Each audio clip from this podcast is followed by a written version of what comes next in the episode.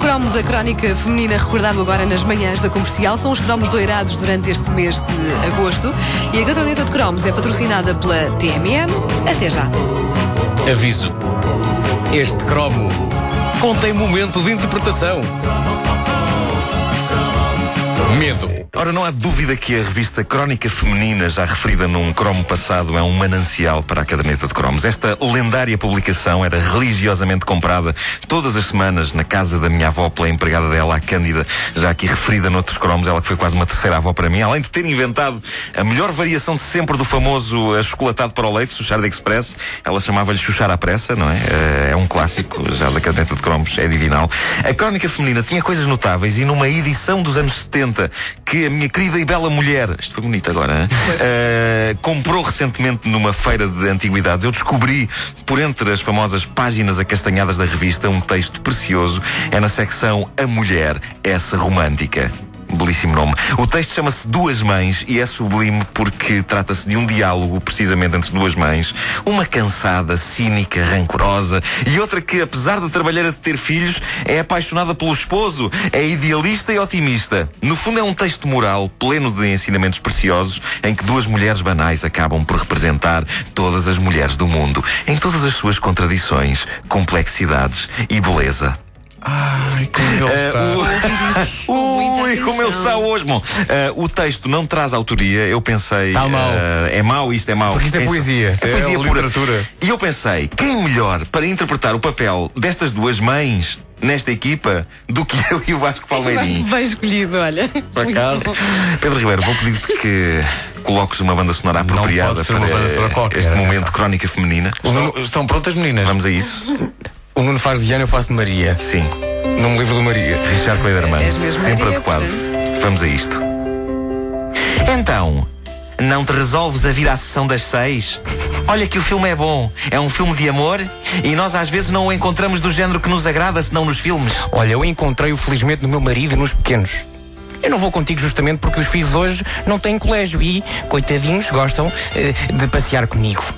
O pai, quando sair do escritório, vai ter connosco ao jardim e ainda goza a alegria dos filhos que nos faz tanto bem. És uma piegas. Imaginas que eles depois pagam isso? Ana, eu não sou mãe para que me paguem, mas sim para dar. Tretas! A minha Rosinha é feliz. Tem todos os brinquedos que deseja e também não tem hoje colégio. Vai uma amiga brincar com ela e eu aproveito estar o dia bom para ir ao cinema. Não me deves levar a mal eu aproveitar o dia bom para levar os pequenitos ao jardim. Mas não vês que daqui a pouco até te esqueces de ti? Imaginas que teu marido vai amar-te romanticamente mais porque não vais ao cinema? Mas eu vou com ele quando os pequenos estão deitados e ficam com a tia Rosa, que me dá muita tranquilidade. Mas hoje não. Pois olha, eu já disse ao Carlos: se queres ter a Rosinha a andar num virote de um lado para o outro, a apanhar todas as réstias de sol no inverno, arranja uma dama de companhia que eu não estou para isso. Gosto muito dela. Ainda ontem lhe comprei um lindo vestido, mas privar-me de meus prazeres, de resto inofensivos, nunca. Sabes o que é que ele me respondeu? Que não pode com essa despesa. Coitadinha, não deve poder. Hoje uma criada já é muito, quanto mais uma dama de companhia. Para apanhar sol com a Rosinha, que anda na escola, mesmo ganhando ele bem. Então não tenho o direito de andar sempre com piadas? Olha, fala em ti como se fosses uma santa. Tão querido. Talvez imagines que gostas mais do- dos, meus, dos, teus- dos teus filhos do que eu da minha. Baralhaste agora um bocadinho. Olha, Maria, não Maria sou eu, Ana. O amor não tem medida.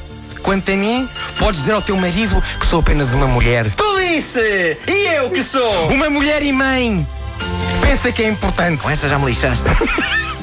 Dou explicações em casa para poder prestar-lhes assistência e justamente quando eles estão no colégio. Ajudo, trabalho e posso ficar em casa sem ter de sair obrigatoriamente. Bem bastam as que trabalham fora de casa, coitadas.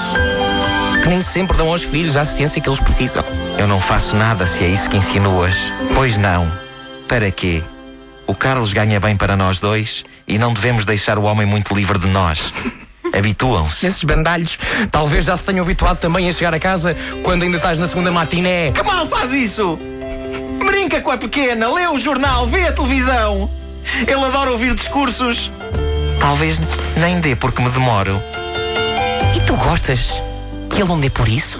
Deixa-te de romantismos! Somos casados há seis anos e olha que se não fosse ver a minha fitazinha com frequência, julgava que já tinha casado há 20. Eles até nos deviam agradecer. Faz com que não nos esqueçamos do amor.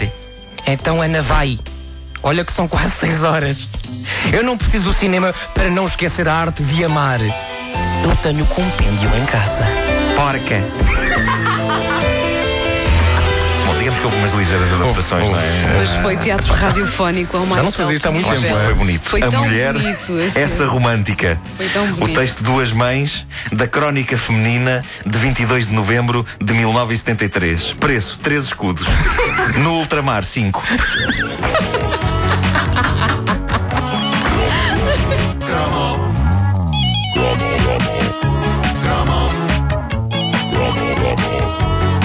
Olha, Vasco, eu vou dar a ouvir-te a fazeres de Maria. Tu era Maria ou era Ana? Tu eras a Maria. Era a Maria, o Bruno é que era a a Ana, Maria, sim. porque até brincámos com o facto de teres de facto Maria no nome. Ai, mulher, estiveste tão bem. Cala-te! A caderneta de cromos é patrocinada pela TMN. Até já.